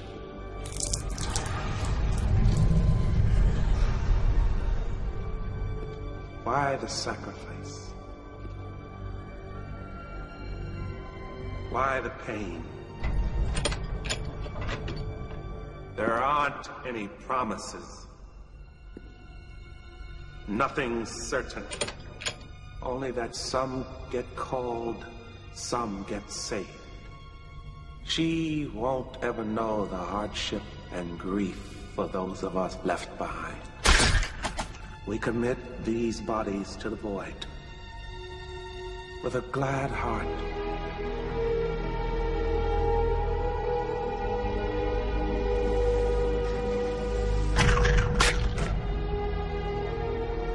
For within each seed, there is a promise of a flower. And within each death, no matter how small, there's always a new life. A new beginning. Like Charles Dutton's Amen. delivery on that, his his delivery on that eulogy was fantastic. So. He really does feel like a like a priest. You know what I mean? He does, cool. right? Yeah. Yeah, yeah, yeah. Oh, yeah. I mean, that is supposed to be kind of his character. No, right? I know, but I'm just saying, no, no. like it's a good yeah. it's a good performance. Like his delivery oh, yeah. is really good. No, it's perfect. It's spot on and tonally uh, uh, and perfect and well delivered. Yeah. Uh, and so we get to the dog alien. I so, like it. I think it's cool. You're a fan? I think Something it's cool. new? If, new and if different? They, if they had the, the the effects to make it look good, I think it would have been really cool. I don't know. What's that, Adam? Oh, I was just saying, like, I don't know, because, like, I feel like at least the way that they did it, it wasn't really that different. Because, like, the alien is already, like, pretty, like, quick-moving, and it's, like, good at, like, hiding and things like that. So, like, the dog alien is just that. And then, like, in the beginning, it's a little smaller, but I feel like by the end, it's pretty much the same size as, like, the other ones. Maybe it is. Smaller, well, but... I think I think it's not a bad uh, choice, because one thing is... the first two movies kind of allude to the fact that the alien adapts to the host and, and uses part of its D N A to adjust to whatever environment it's in. And this is, this clearly establishes that, right? It's using the D N A of the host. That's why, because I made a note, like, it's not like a squiggly infant lizard this time. It's actually a fully formed four-legged creature, which is actually how dogs and cows and stuff yeah. are born. And actually, I say cows because in the director's cut, it's an ox. They they don't even show it in the in the theatrical version, but there are there are oxen on on the colony site. And oh, it's not the dog. In the it's end? Not a dog. It's a it's an ox that that is huh. uh you know that they think is sick, and they bring it in, and you know that's what where where the uh, the alien comes from in this one. Uh, and yeah, so I kind of got turned around to thinking that it was a pretty interesting take on it. Um, but also in the birth, it's it's not... So the, the practical effects in this movie, the, in that birth scene, it's clear, right? The practical effects are mm-hmm. fantastic. Yeah. They cut to the C G. It's terrible. Yeah. Right? Just, it's so jarring, like, how bad it is when they cut between those two. Um, but anyway, yeah. All right. Um, I like the scene where she meets the crew in the mess hall. I feel like, you know, it's a nice kind of introduction between her and the crew and, and uh, the kind of tension there. You know, she and uh, Dylan slash Charles Dutton, you know, have a nice kind of face-off there, which actually is better in the in the director's cut. So everything in the director's cut is, you know, anything around the the character interactions and the dialogue is better because it's not chopped up. Did you, it's more yeah, uh, natural. It's natural. It flows better. There's more context. The whole opening is different in the director's cut, mainly because of the difference with the ox. Uh, and also, it's literally like three times as long because Clemens is actually who finds her washed up on the beach. He walks out of the, out of the you know, um, the complex, sees her on the beach, and then he... carries her in and revives her, and there's this whole thing, and there's just there's just more interactions between the inmates. You learn more about them. Everything is more fleshed it's out. More basically. fleshed out, right? Um, it's almost like the director somewhat knew what they were doing, and then it's it's kind of like yeah, if you don't have you know the business people coming in and telling him how to direct a movie, that he might come up with something a little better. But yeah. Um, I don't know. Maybe just crazy talk. Uh, yeah, we talked about the, the sex part. Like, the sex between her and Clemens is just weird and out of place. Yeah, I wish that didn't happen. Yeah, it just seemed yeah. completely unnecessary. I mean, it's great that, you know, she got a moment of joy in between all the terror, but, you know, um, whatevs. Yeah. The other... Oh, oh, oh. The other reason why I thought, by the way, that Clemens was an android... So, I know that there's a whole thing where, like, they increment alphabetically the names of the androids in the series, right? Because you had um, Ash, God, Bishop. Ash, and then Bishop, and then you hear Clemens, and you're like, "Oh, C name. It's gonna be an android." Did you look that right? up? Now, because I've never thought of that before.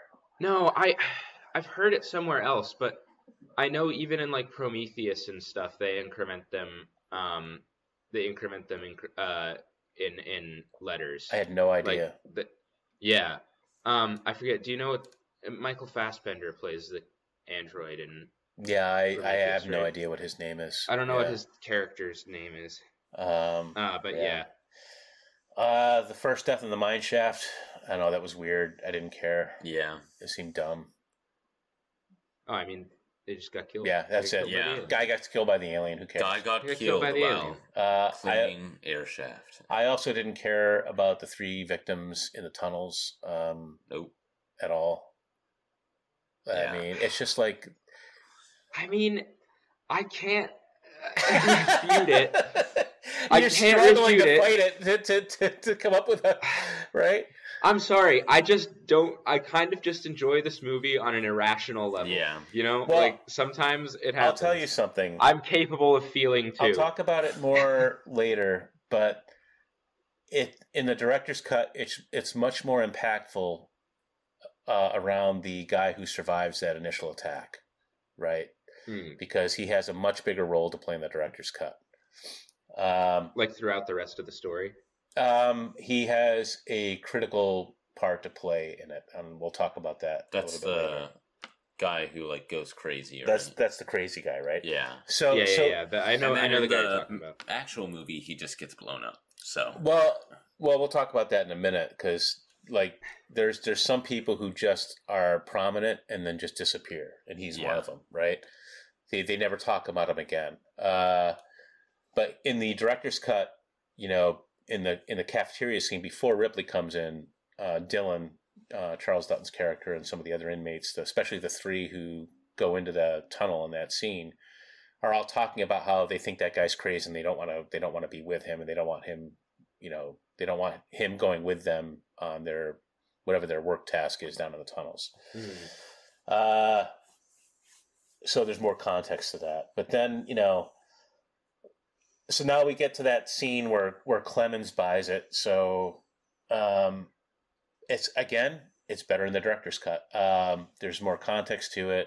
And so what you're saying is we should have just watched the director's cut. No, because everybody, not everybody is, is as fucking nerdy as we are. And anybody who's going to watch this is probably going to watch the theatrical version.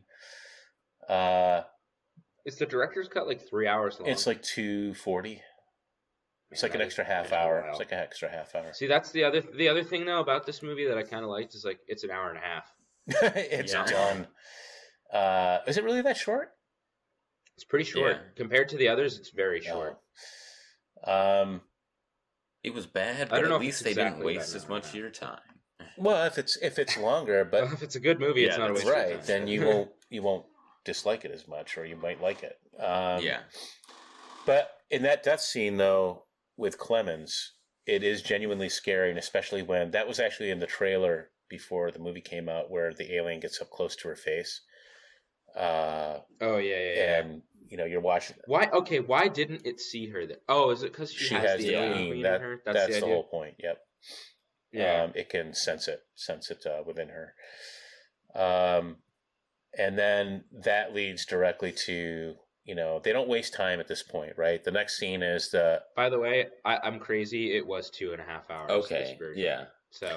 Oh, so the other one was like an extra half hour long. So, I don't know. Maybe so it was, it was like three, three hours, yeah. But you had so much fun with it, Andy. It seemed like an hour and a half. Also, in my in my looking up uh, what the time the time frame was, I found out why they stylized it Alien Cubed, and I really hate it. Why? So, there's a poster that says... Alien Cubed, three times the suspense, three times the danger, three times the terror. I hate it. That's terrible. And then they stylize it Alien Cubed yeah, because of that. Because it's not just, yeah, right. Oh! Yeah. Yeah, that's Kill really me. Bad. Why do you... Okay, I'm been, sorry. All this right. is like now, a, now I've got that's super nineties. I, I'm derailing it, but why do people? Why do movie studios think shit like that? But is cool? honestly, not why? only that, like, but it's just bad math because everybody knows that that Alien Cubed means that it's it's a factor of three, not a multiplier. Well, no, there's three yeah, there's things three that are getting multiplied by three. Though. Uh, That's so the idea. Three okay. cubed. All right, all right. Then I I'll give it to him. If anything, they should have done Alien three cubed. So really, it's no, Alien nine. That'd be even that'd be worse. worse. Yeah. No. Well, Alien three. you have you have so many people walking into the theater three and cubed. Scratching their heads. You know, like what the fuck is that? Alien thirty-three. Three cubed is not nine. It's twenty-seven. Three squared sorry, is sorry, nine. Sorry, twenty-seven. Oh they just God. Call it Adam, Alien. I thought you were supposed to be the one and who's good at math. Andy, I've been out of math for like a whole like three or four days. Okay, I right. it's gone. gone. It's gone already. Yeah. Fair enough. Uh, yeah, so so Andrew is the the uh, commander of the site gets murdered in the next one when she runs to the cafeteria to tell them. He's in the middle of his speech about, you know, he likes to call it rumor control about how everything's under control. And then the alien yeah. reaches through the ceiling and grabs him. And, and I just love the reaction of that one inmate who's like, fuck! You know? yeah. Like, it just grabs him and eats him and, like, disappears. Uh, uh, but then we get to the first plan to kind of, to the, the trap plan, I call it, where they're going to, the whole idea is, like, they want to, you know, Ripley again, everybody's trying to figure out who to, who's they're going to get to run the show and call the shots, and everybody looks to her. So they come up with this plan to use, to what, line all the tunnel. So again, the, the yeah. plans in this movie are hard to follow. They don't make sense, and you end up not caring because it just yeah. advances the plot. Am I right? Yeah, and usually, mm-hmm. like like this one fails horribly. So like, even though they're setting up this whole complicated plan, and you're like, I'm not really sure what's happening, and then it just fails, and everything blows up, and it's like, well, what right, was but, the point? But there's but there's but there's there's a there's a couple points to that. One is like so. It's it's kind of, to me, supposed to be like the scene in Aliens. I think Andy's reading I M D B right now or something. Yeah. Sorry.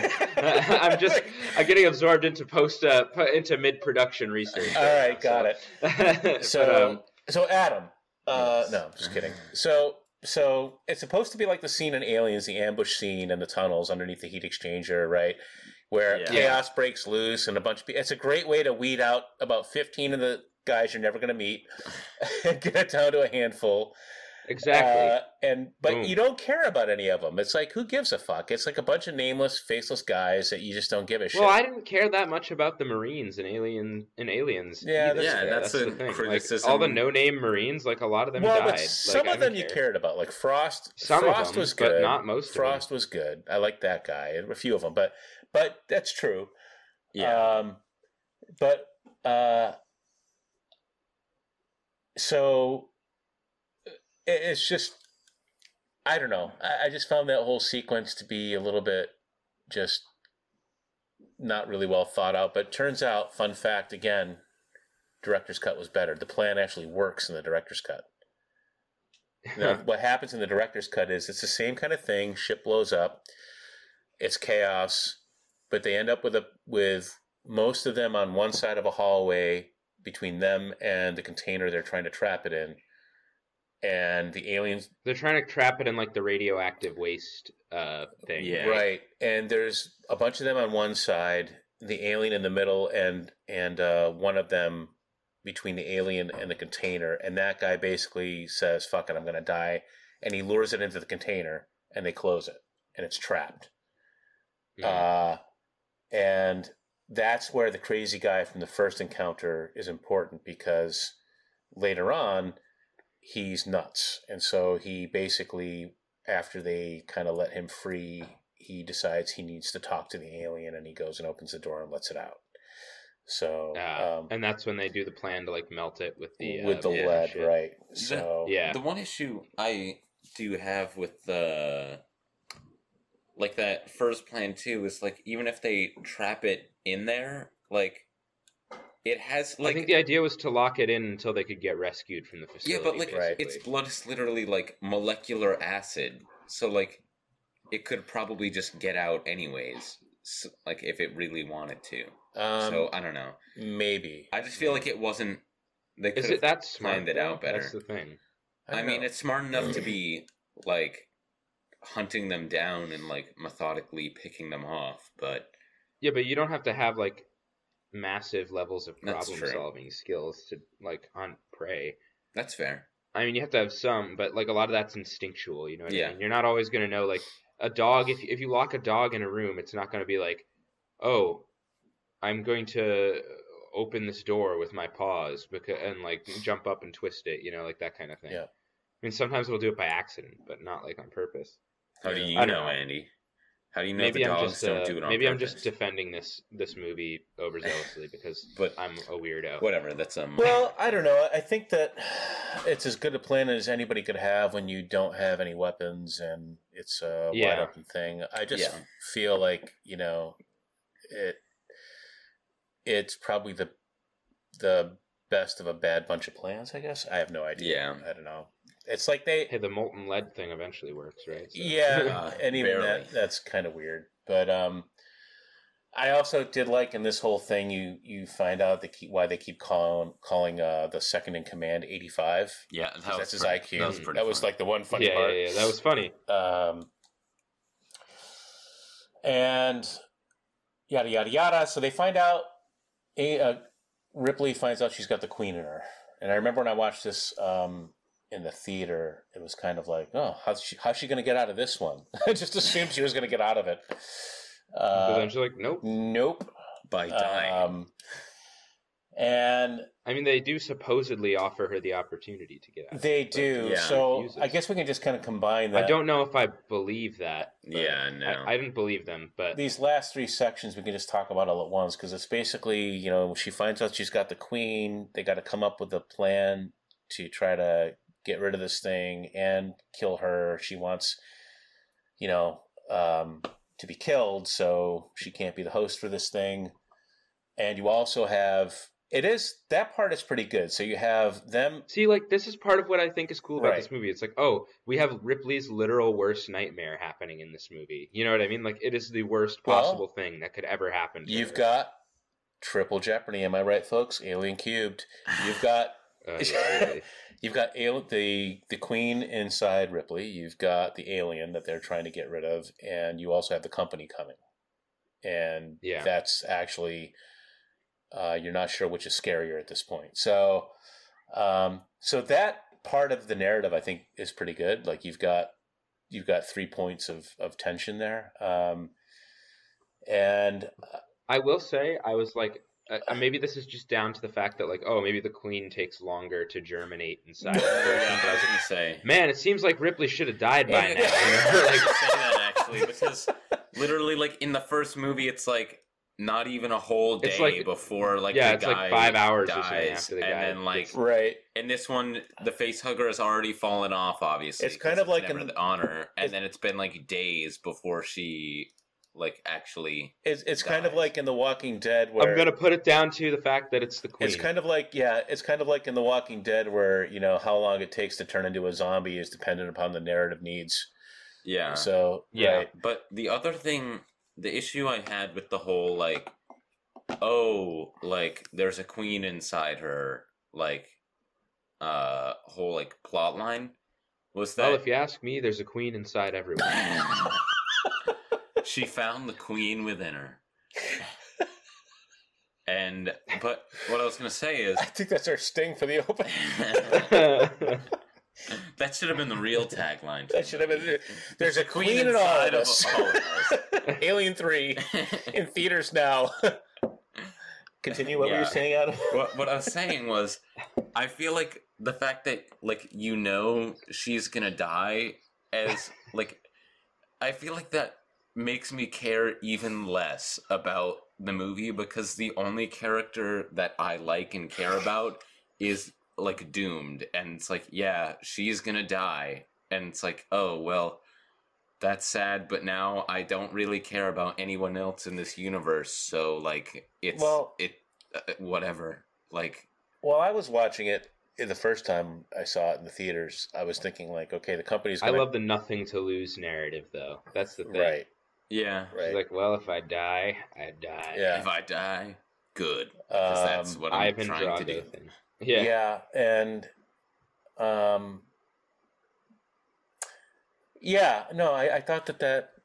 I'm sorry, I'm still recovering from uh, everyone has a queen inside them moment, which I, while Adam was talking, Andy could see me kind of covering my face and trying yeah, to laugh. Yeah, I started laughing, too. Couldn't... Uh, anyway, anyway, yeah. So it definitely, you know, when, when you were watching it in the theater, you thought like, okay, they're going to come and cut it out, and that's Alien four or whatever. I mean, I, I just, I did not think they were going to kill her off. I mean, even to the oh, end. They do a lot more than alien, uh, than, than cut it out of her. Oh, uh, we're, we're going to find out, folks. Oh no! Oh, um, I'm so excited. I hope, actually, I know after I all this build like... up for like two months, I hope it's not anticlimactic, and it's just I, like you know. I love watching, like, really bad, like, comedically bad movies, and you've built this movie up my entire life, so, like, it better be funny bad. Yeah, I like, hope so. Now, now I feel annoyed. Like it's going to be, yeah, it'll be, uh, next episode, Andy, like, cuts me off and kills the show because I, I oversold the movie. Um, yeah, maybe but... it'll be one of my one, maybe it'll be my least favorite movie of all time if that happens. Right, we'll maybe. See. Um, but Andy, can it John really... has told me he thinks Alien Resurrection is one of the worst movies he's ever seen. Oh, he seen. has Andy, seen it. Then, yeah. Can it really yeah, yeah, beat yeah, out uh, what is it called? Battlefield Earth. Oh no, God no! There's no way. You know what? I. Uh, all right, we'll save it for next time. I have, I have. There's no but, way it's as bad as Battlefield Earth, Dad. You don't know what you're talking about. Like, no, no, I haven't seen that movie. I'm just saying that that I haven't endless seen... options for renewal. the, the... Do you want lunch? I've never seen the movie, but but that, that makes me like... want to see it now. It's no, you don't. Uh, That's John Travolta, by the way, who says that line. All I know is is. I actually will say Scientology. The, the the word that comes to mind with Alien four is whiplash, and I'll leave it at that. Yeah, whiplash. Right. It tonal was whiplash. whiplash. Quality whiplash, it, tonal whiplash, all of it. It really set in for me how bad this next movie is going to be when I, like, at the end of the movie after Ripley dies, I was like, wow, I really, like, after that, I'm wondering, like, what they can even do with the series. And Dad just goes, it's called Resurrection for a reason. And I'm like, oh, no. Oh, my God. Uh, yeah. fall, falling into lava, folks, or whatever is not, lead is, or not, whatever. is not uh, is not the end. It turns out so. It's called Resurrection for a reason. Oh no! Yeah. Oh my God! It's gonna be so bad. Yeah. Can we, we we need to finish this one first? So I'm, I'm just all, like all I want to say. All right, I want to pull us back. Have you got some sort of plan? This is a lead works, isn't it? All we gotta do is lure the fucking beast into the mold. Drown it in hot lead. Alright. So how do we do that? Yeah. What are we gonna use for bait?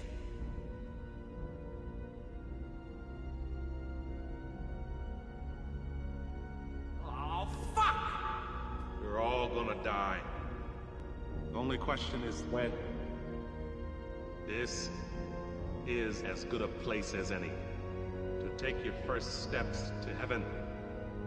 The only question is how you check out. Do you want it on your feet or on your fucking knees? Begging. I ain't much for begging. Nobody ever gave me nothing. So I say, fuck that thing. Let's fight it.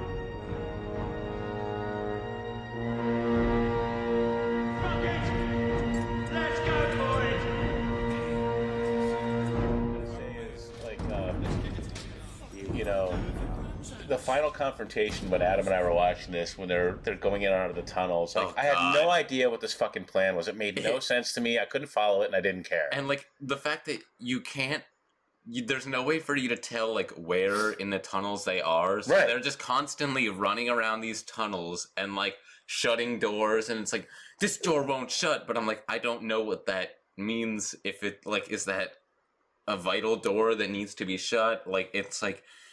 And also the whole thing where, like, it just makes it so much worse that, like, the whole time they're randomly cutting to scenes, like, to views of them looking back. And it's just the horrible C G alien going, oh, wah, that is, that is, wah, so that wah, is this, wah, wah, uh, yeah. That is a C G at its worst. That right? was... Yeah, I, I think. Look, the C G is never very good. Yeah, in this movie. Andy, that's uh, I said that's very like true. to Dad, like while we were watching this, but the C G of like the alien and the like hallways during that scene looks like food fight level C G. Like, I don't know if I, I don't like, know if I'd go that far. I don't know, Andy. There's it's like, definitely not good. There, it, it's very very bad. Like, so, so. What I feel works pretty well in that whole sequence is where they just show the alien view through the camera. Yes, I think if they had done just do that, that, that like just that, it would have been a lot better. But... Well, I, I think Fox was very proud of this, uh, of the, of their C G alien because yeah. they show it a lot in this movie. Um, yeah, and that was where I I kept thinking every time I saw it, like, man, you know, you don't have to keep showing it, right? I'm like, I saw it already. Well, you could have put all your C G budget into like two or three times seeing it and made it a lot less bad looking. Especially like when you look at just how good the practical effects were in, in Aliens, the and second even movie. In this movie, there are yeah, parts where they the have like too. an actual like like suit. They have a like the, they have a guy in a suit. Yeah, like the close up yeah. with Ripley, like that alien looks like actually good. Oh, in the tunnels when she goes down to find it. Well, that and the part where like it's in like the, getting in up in her face in the medical yeah, facility, yeah, yeah. like the close up. Yeah, yeah. like yeah. that looks good. But then later, you just see like this horrible C G monstrosity. Well, actually, even within that scene, even within like, that scene in the infirmary, right? They have you have the C G first, where it moves up to her, and then they have the practical puppet, and it's like, why do you just do that? Don't show me the shit. Pick the good pick one. one. Pick the good one. Yeah, you know, and um, like you already proved you could do it last time. You don't need to make yeah. a C G. uh, but that's the pitfall with everything now. It's yeah. like C G's cheaper. Let's just do C G.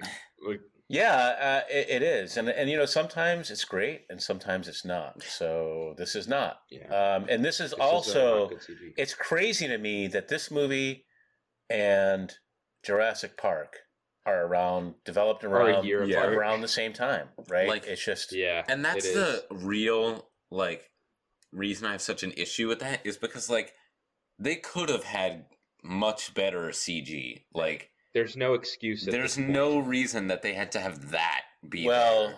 Again, like I think that it just shows that at that point, some companies' C G was further along than others. Yeah, that's so, fair. Uh, but... I think that now everybody with fucking, you know, like, uh, Andy, we're up here, buddy. I'm, I'm sorry, I'm looking at that. So, uh, my brain, like we started at... thinking about, we started thinking, so we started talking about Jurassic Park, right? And I wanted to see how the velociraptors looked in Jurassic Park comparatively to the alien here, just to refresh my memory. And like, yeah, they look a lot better. Yeah, yeah I mean, just it's... go after we're done recording. Just go online and look at, look at uh, side by side. Look at. I'm sorry, no, I'm getting into mid. I'm getting into mid production. What you're research, saying is, so. is our our episodes are way too fucking long because you have time to like wander and go off and look at other things online. No, no, it's a it's no, mid production. It makes it. it, makes it no, yeah, that's right. I'm just kidding. Uh, Mom will tell me that later. That's fine. Um, yeah, right. So, yeah, so that whole, you know, thing in the tunnels, it's just, you know, whatever. It's all to get us to the point where she and Charles Dutton are having their last scene together in the the lop, the, the lead pit. Mm-hmm. And they get the alien in there. And again, it's a great death scene by Charles Dutton, right? Like, he sacrificed himself. He's like, I love that. I, you know, it's cheesy, but I fucking love that line. He's like, you know, come on, you motherfucker. And just taunted yeah. into attacking him. I like that. Yeah, scene. It's great. And he's great. And, uh, you know, they're great together. And, and there's, like, that scene where they're running, and he's like, it dies first. Yeah, yeah, like, yeah, you know, and yeah, she's yeah. talking about, like, just let me kill myself. And he's like, no. Well, because he's great. Because in that scene, you're talking about uh, where she asks him to kill her. And he doesn't yeah, do it yeah, yeah. because he tells her, is like, I'm protecting my guys. And if you, and the fact that it won't kill you can somehow help us kill it, then you stay alive until it dies. It dies, then you die. Right. Yeah, yeah, yeah. Uh, and yeah, he, honestly, he's phenomenal. Um, and we'll, we'll talk about that a little bit more in a minute. But uh, how did you, um, uh, like, so, so the company shows up. And you've got Lance Henriksen, who... And that's how they bring Bishop. But he's not Bishop. He's real. He's a human. No, yeah. I know, I know. He's the guy who Bishop right. is based on, basically. And I thought that scene was pretty well done all the way up to... So he tries to convince her that they're just going to kill it and remove it and kill it. It's all about, you know, saving Earth. And then she doesn't believe him, closes the fence, and Morris, the last inmate alive, uh, you know... Um, at this point, it's Morris, her, and eighty-five. eighty-five is with the company people. And mm-hmm. Morris and her, she closes the fence, and he moves her back out over the uh, over the uh, smelting pit. And, um, you know, at that point, um, she's visibly starting to be show, like, like, like the alien's going to probably come any second. And then he yeah. tries to talk her out of it, and she does her reverse swan dive into the into the molten pit. And as she's falling, Uh, the alien queen bursts out of her chest and she hugs it tight in an Oscar pose and she falls into the pit. Which I thought that line, when I saw this the first time in the theaters, I thought, oh, there's her Oscar pose. Give me the award, Academy. I'm ready, you know. Yeah. Uh, I humbly accept. I humbly accept on behalf of this puppet and myself. Uh, which also, fun fact, there was no... I don't know if anyone's winning Oscars for this movie. Yeah. No, there was no chest burst scene when she goes in in the director's cut. She yeah. just swan dives in the end much better, I think. Yeah, I think so too. Wait a minute. Okay, wait, did I... Did I watch the director's cut? I feel like I didn't, but I don't remember the alien popping out of her chest in the version. Do you remember it Maybe popping just... out of a dog? I do. Okay, I do remember it popping out of a dog. Yeah, so, so why don't I remember it popping out of a chest? Maybe that's, that's why weird. He liked this movie. He forgot all the bad parts. You know, it's just like... Maybe I just like maybe I just like Mandela affected it out yeah. of my head. Like, I don't know. Maybe I just erased my own memory. That's weird. I do not remember the alien popping out of her, but um, yeah, I don't know. I mean, it was overly dramatic. Yes, it was overly dramatic. But you know what? I felt like it was a fitting end for Ripley's character. Uh, it felt like a fitting end for somebody who was tired of the franchise. Yeah. Well, you know what? Ellen Ripley's tired of the franchise at this point, you know? Yeah. Because she's like, why me? I'm doing this for three three movies now. Right. Every time I try, I think I'm out. I'm back in. Right. Like, and guess what? For her, it's just been back to guess back. What? Like, she's not out yet. Not done yet. Yeah, right? It's called Resurrection for a reason. It's called Resurrection for a reason, folks. Uh, oh God. So, yeah, I mean, I guess, so I don't know, I had a separate, separate, separate section on, so that's the end of the movie, and then, and I had a separate thing about the production, but we kind of talked about it already. I won't, just mainly, all right, so a little bit. We already hashed out how fucking awful the C G is. Yeah. We all know that. Mm-hmm. Um, I already kind of talked us through a lot of the differences between the theatrical and director's cuts, and I do think the director's cut is probably a better watch, even though it's longer. Um, the sets are great. I do like the sets. I think the sets, yeah, the sets create the desired kind of haunted house, uh, creepy basement thing, and even her line where she's talking to eighty-five and says, I have a pretty good idea where it is, just down there in the basement. And he's like, we don't have a basement. That was a great line. And yeah. she just laughs and goes, it was a metaphor. So, yeah. Uh, and I thought, you know, the style in, of directing and the, sh- and the cinematography was great. So um, the production quality from that perspective and the puppets were great. All of that were good. That's why I probably fall in the middle between you two. I think, Andy, you just kind of fell a little bit more towards the... hey, I appreciate the effort, A for effort, maybe, or maybe B minus, B plus for the effort. More like C for C effort. C for effort. Adam was a solid let's talk, F. Let's talk C for effort, not A for effort. And I'm, here. I'm kind of more like, all right, you know, like uh, C minus, you know. Um, I did not want the time of my life back. We'll leave it at that. So yeah, I felt like I did not feel the way I felt after, uh, God, what was it? There was some movie we watched where I really wanted my life back. Suicide Squad, was that it? Yeah, Suicide Squad made me feel that way. Yeah, by the way, great tagline for uh, for a movie is like, you won't want the time it of your life back. Time well spent. Time well spent. Uh, actually, the only thing that makes... This, ringing indoors. Yeah, the only thing that makes Suicide Squad worth uh, the time was the fact that we got to talk about it and have a nice fight. Yeah. Yeah. Um, and... performances. Uh, again, you know, we already talked about kind of covered. Yeah, yeah. that. Um, I will say the guy who played Morris, the last guy left standing, who makes it out. Uh, he was the only other inmate I thought that was compelling. Uh, I thought pretty. Yeah, good. I liked him. Yeah, he was all right. Um, all right. And Adam's like, I can't praise anything. No, so, that's yeah. not true. I've said other things were good. I just that's fair. He was fair. All right, so yeah. final thoughts. Again, uh, it's just okay. Yeah, I, I agree with that sentiment. Story is more... It's not the end of the world. It's a more original story, um, but it seems kind of weak. And it just kind of shows that the way it... the kind of sloppy narrative and stuff and, and the way it just kind of meanders along just kind of shows uh, is a reflection of apparently whatever the production problems were and all the shit show they're in.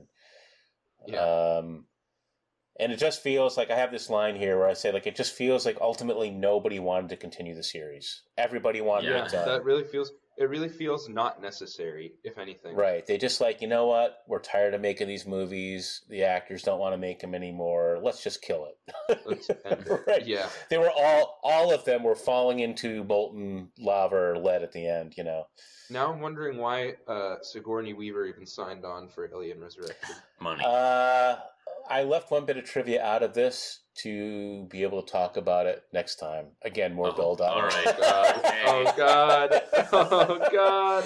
Oh, no. No. But on, on a closing note, uh, I just want to say, and this is the same feeling I had thirty years ago the first time I watched this, which was it just made me wish they had followed through on the original idea where it makes it to Earth and there's higher stakes, and maybe you get a better movie out of it. Maybe you get a real franchise. I don't know. Just my feelings. What do you guys think?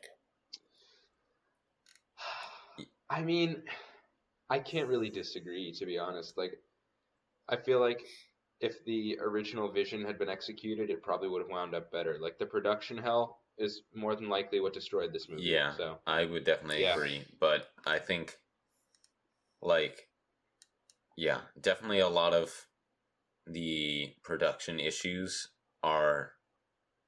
like, caused some really major issues for me.